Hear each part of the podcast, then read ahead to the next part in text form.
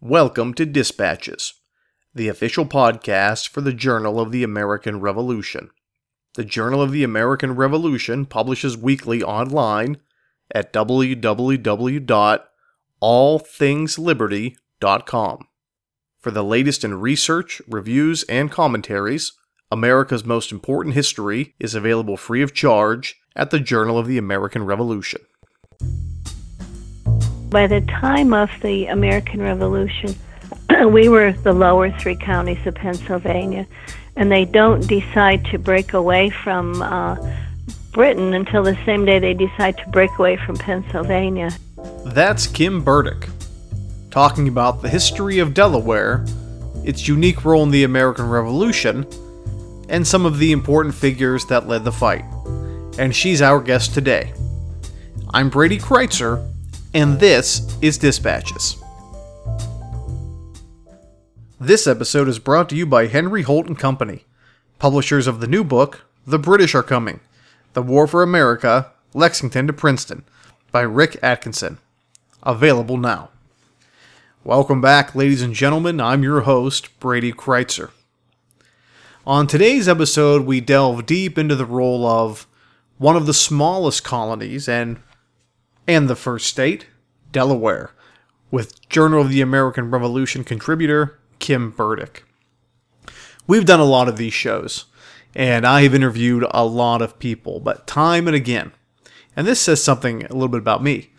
Uh, I find that my favorite shows and my favorite topics are the ones that A, I don't know much about, and B, that deal exclusively with the role of one specific person, or in this case, colony in the larger story of the revolution. Throughout this show, we've talked to a lot of people with strong geographic ties, individuals who are proud of where they're from, but more importantly for us, who know the intimate details of that region's history more than anyone else. I am a self confessed homer. I live in Western Pennsylvania. I could talk at length, in fact, I, I do for a living, uh, about the history of Western Pennsylvania uh, in the American Revolution. And that's a very narrow focus, but I always appreciate someone willing to come on, uh, take pride in where they're from, and really give us a better, more complete understanding of that place uh, in the war that we know so well. Obviously, we know the war is, is very complicated. Kim Burdick is going to do that today for Delaware. And she makes a lot of wisecracks uh, throughout this interview about people not knowing where Delaware is and what Delaware is about. The famous scene from Wayne's World always comes to mind for me when Wayne finds himself uh, in front of the, the green screen in Delaware and he doesn't know what to say about it. Uh, he says, Hey, we're in Delaware. Um, but uh, that is sort of, you know, uh, sort of funny because obviously Delaware is going to play a really important role in the revolution, as we're going to see today with uh, Kim Burdick. But even amongst people who are from there, and I visit there probably uh, once a year or so for various reasons, uh, there is this sort of lack of legacy, they think, or lack of specialty about the state. It is small, and, and it kind of goes to show the importance of history. Because Delaware is founded not as an independent colony, but as an extension of the existing colony of Pennsylvania. I mean, throughout the colonial period, Delaware is simply known as the lower three counties of Pennsylvania. And because of that, it sort of gets folded into, I think, the larger history of the state of Pennsylvania and William Penn's legacy there. Uh, because it doesn't win its freedom or win its freedom or break free, I guess we could say, uh, until the revolution begins. So, still today, you have individuals claiming that Delaware lacks that certain flair uh, or, or I guess you could say, outstanding feature that we sort of all stereotypically know about. Um, but that goes back to the colonial period. You know, if you need evidence that the colonial period matters, in terms of shaping our view of the world, and uh, at least for the purposes of the 13 eastern colonies, uh, shaping you know the the sort of character of these places. Delaware is a really good example. Now, that being said, Uh, Delaware has plenty to be proud of, and Delaware has a lot of really interesting people involved. And I think most importantly in this study is you see that you know when your when your colony turned state is so small, almost everyone in the state has a familiarity and an intimate knowledge with their neighbors. So when we talk about Delaware's role in the Revolution, you know, these aren't disparate people from across a vast expanse of land. These aren't people like, for example, from New York, which has very different cultures from Manhattan to upstate New York. I mean, when Delaware fights, it is very much a, neighborhood block party in a way. And that makes it unique. I mean, that really makes it something uh, worth studying. So I really enjoyed this interview with Kim Burdick. I learned a great deal. And you know, ideally, if we could do one of these for every colony uh, or state in the Union at the time, I think that would make a nice little series. Uh, but, you know, that's the future. Today, we're focusing on Delaware, the first state, and we're talking to a person who really knows it very well. Uh, so sit back, relax, and enjoy our interview with Kim Burdick. Kim Burdick, thank you for joining us. Thank you for having me. Tell us about your background.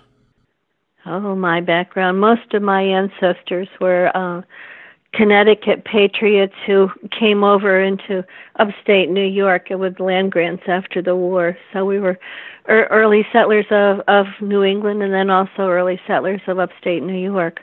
Um, I, I do mostly volunteer stuff anymore. I'm retired um, first of all as House Senate liaison at the state legislature, and then for 14 years after that, I taught American history at Del Tech in Wilmington. So now I'm the resident manager of the Hale Byrnes House, which was actually a Quaker house that was um, the site of a council of war uh, three days after the Battle of Cooch's Bridge. So that's how I got interested in the Philadelphia campaign, and then I was um, for many years the um, the project manager of the W3R, the Yorktown campaign, and took 10 years off and recently came back and completed my year as the new president, and now I've retired from that again. so, so mostly a life spent with Revolutionary War stuff. But I was a kid, you know, in the bicentennial era, so I guess most people my age are are into the Rev War. So, what first drew your interest into this topic? Well, I have a lot of articles in the in JAR anymore, but um Haslet was um he's a Scotch Irish Presbyterian who who died uh, around the same time as uh oh Battle of of Princeton. He was killed there. So he's he he interests me just because he's from Delaware and a lot of your listeners, I'm sure, don't even know where Delaware is. First thing I did when I moved down here was buy a T-shirt that said Delaware with big question marks after the where. but it was the lower three counties of Pennsylvania. And when I first got married, we lived not too far from Valley Forge, and people up there were horrified that I was going to move to Delaware. Uh, they go from they go to the Jersey Shore, not even to the Delaware beaches. Uh, farther south they come is right over the border for tax-free shopping. So Delaware is is kind of an unknown place. So I got interested in it just simply because my friends in New York State and Pennsylvania really didn't know where it was. How would you summarize the role or the legacy of Delaware from the colonial perspective? What was its identity in colonial America? Well, early on, it was actually uh, Dutch and Swedish, and it, William Penn was actually a newcomer. so, when William Penn didn't actually land in Philadelphia, he actually landed further down the Delaware River down here, and um, so it's it's a mixed history. It's it's really part of New Amsterdam, and I actually grew up on the Delaware River, kind of near Sidney, New York, and Greene, New York, and it I didn't realize that this Delaware River was our Delaware River till I probably lived here for 10 years. So it's it's not well known. It's part of New Amsterdam.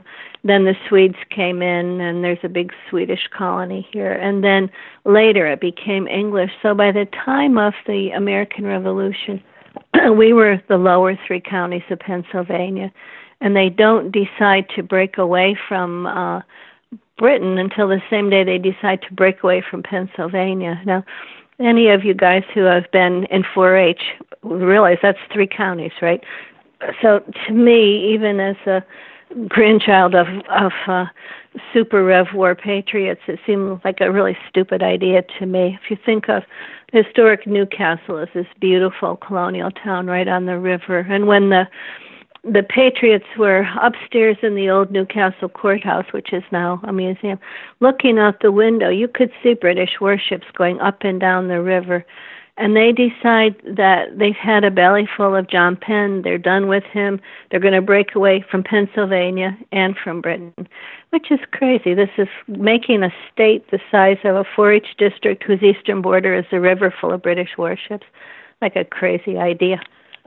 so most of the people down here, the Dutch and the Swedes, had intermarried with a few English that were here. Um, England had never been that bad to them, and so it was not a rah rah Fourth of July uh, bicentennial story down here. Lots of Quakers uh, who didn't fight, lots of Episcopalians who were loyal to Britain, and and then about a third Scotch Irish Presbyterian. So I always say I can say bad things about all of them because my ancestors were all of the above, right? But Delaware was uh, an unexpected um, happening, and so June 15th of every year we celebrate Separation Day in, in historic New Castle, but that's the day they separated from from Pennsylvania as well as from Britain. That's the day they decide to sign the Declaration of Independence. What was Delaware's journey to the American Revolution like? What was its politics like? You've mentioned that already. Maybe elab- elaborate a little more on that if you could.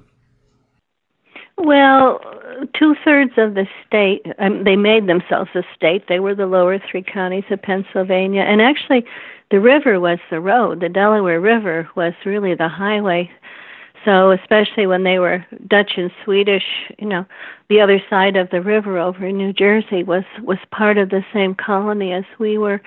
So it's it's just um I don't know. It's mostly the Scotch Irish who who already hated the British for the things that were going on in Scotland that forced them to Northern Ireland. And like my own ancestor, um, James Handy, Handy, they came they came over here as fast as they could, and they, you know, people don't lose their uh, their ancestors' feelings about places. So when the Scotch Irish came to Delaware, they're really coming to Pennsylvania, and they're they're coming to live their own life. So when when the war breaks out, it's people like Thomas McKean and George Read and other uh, Scotch Irish who are, who are the leaders of of the fight down here.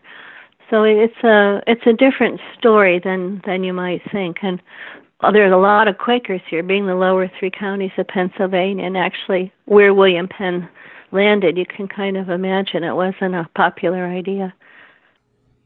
How did Delaware first organize a volunteer army in 1776? Because from what you're saying, that was no small feat.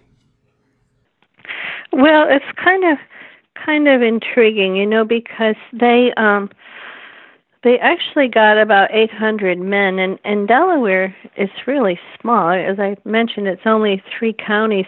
New Castle County only had 37,200 some people during the uh, the Philadelphia campaign. So the whole state itself, maybe not even a 100,000 people. So to get 800 uh, people to sign up, that that's pretty amazing. And in the Delaware archives, actually, there's a list, and when they're trying to get militia men and soldiers to join, it's it's not easy. People say, well, for one thing, you know, in the fall the crops are coming in. This is big farmland down here. Um, people are saying, no, my wife's having a baby. No, my crops are coming in. I'll go if the rest go. So it was it was not easy for uh, Delaware to get 800 men, but but they did, and they met all all through these three counties. They would meet in places like historic Christiana, which today seems like nothing. It's a crossroads, but it was a north south,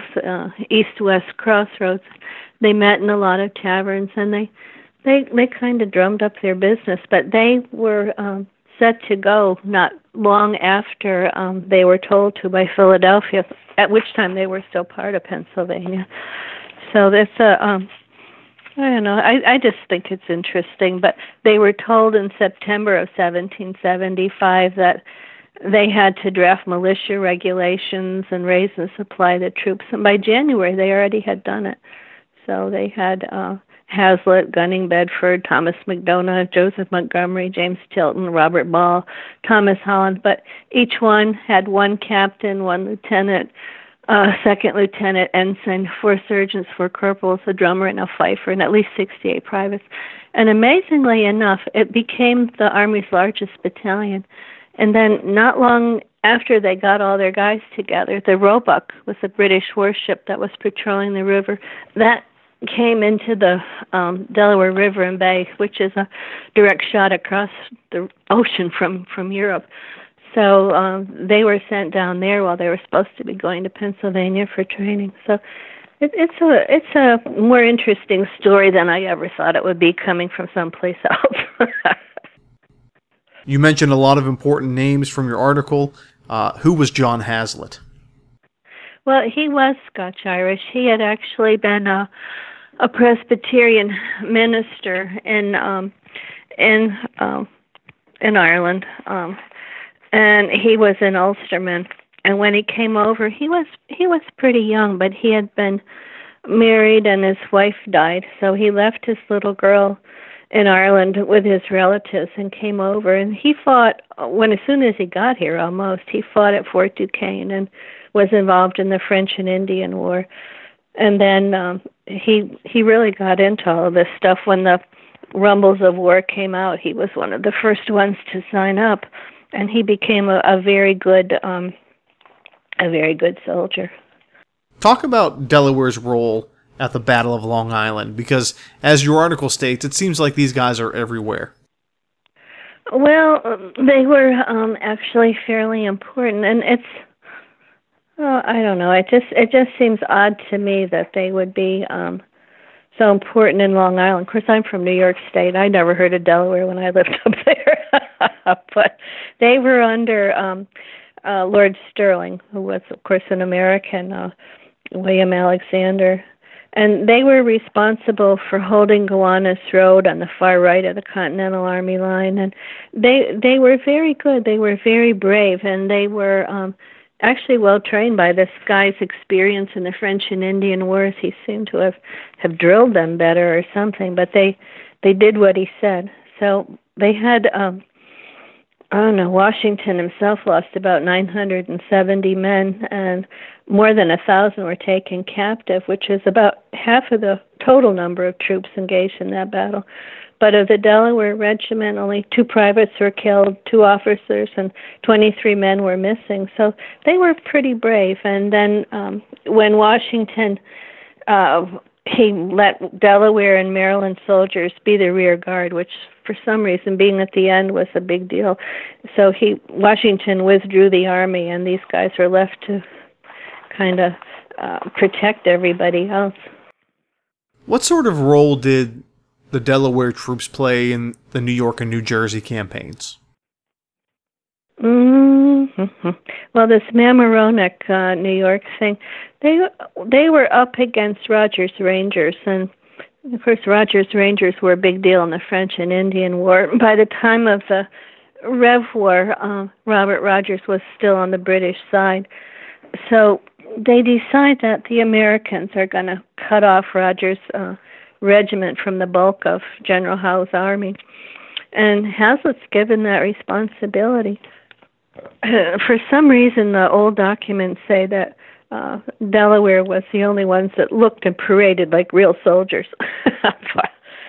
so they had lived through Long Island, and it's only a few miles down the road, and you know, not not too far from Long Island. But they'd made it through the Battle of Long Island, and now here they are. So Haslet himself was writing to Caesar Rodney, who was, you know, not just a guy on our quarter, but he was actually a a pretty important Delaware politician, but he was a buddy of Haslet's, and he said Stirling ordered me out with 750 men to attack the enemy's outpost 10 miles from here, which was done, and their guards force, like it's no big deal, right? so the at Mamaroneck was actually what Chris Malarchik from First Delaware is actually somebody you should be talking to about all of these issues, but apparently the Delaware Regiment was really uh, pretty heroic, and they got 60 stands of arms and blankets and plunder, and they um, and they're trying to cut off Robert Rogers.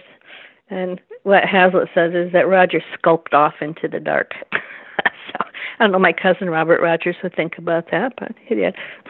but but anyways, um, they they really were um, pretty brave, and they they really um, kind of shone in, in that particular um, activity. You mentioned in your article that there were some Delaware men at the crossing of the Delaware River, and of course the Battle of Trenton and Princeton. Uh, what was that like for them? Because that sort of feels like home field advantage to a degree. Well, actually, most of them had gone home, which seems funny, but their enlistment period was over right around Christmas, and so of course they left.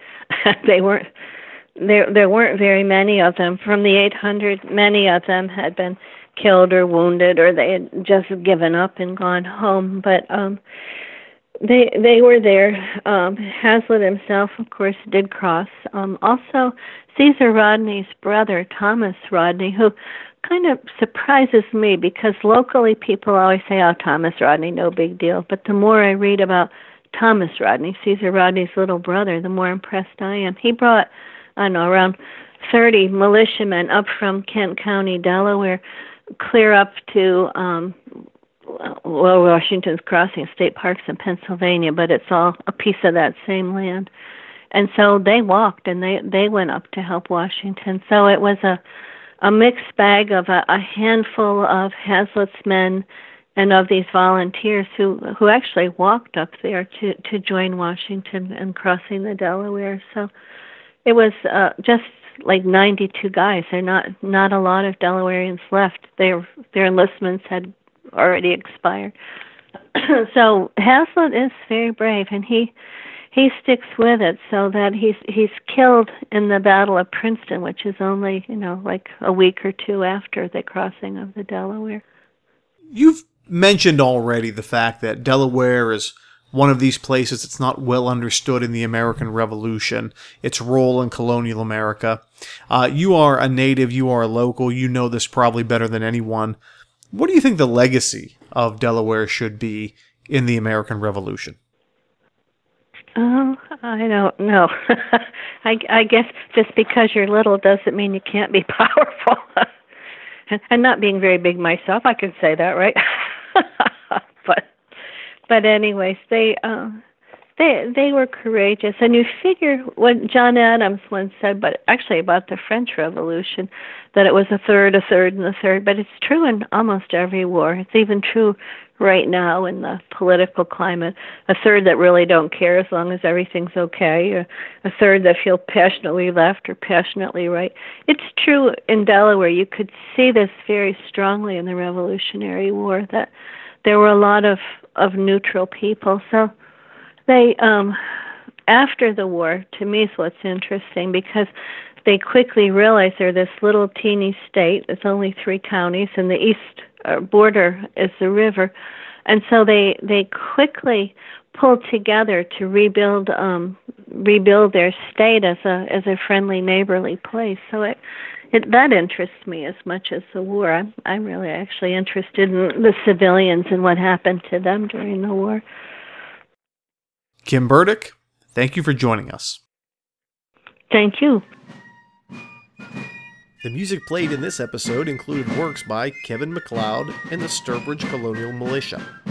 Any unauthorized reproduction or use of this podcast, without the express written permission of the Journal of the American Revolution, is strictly prohibited.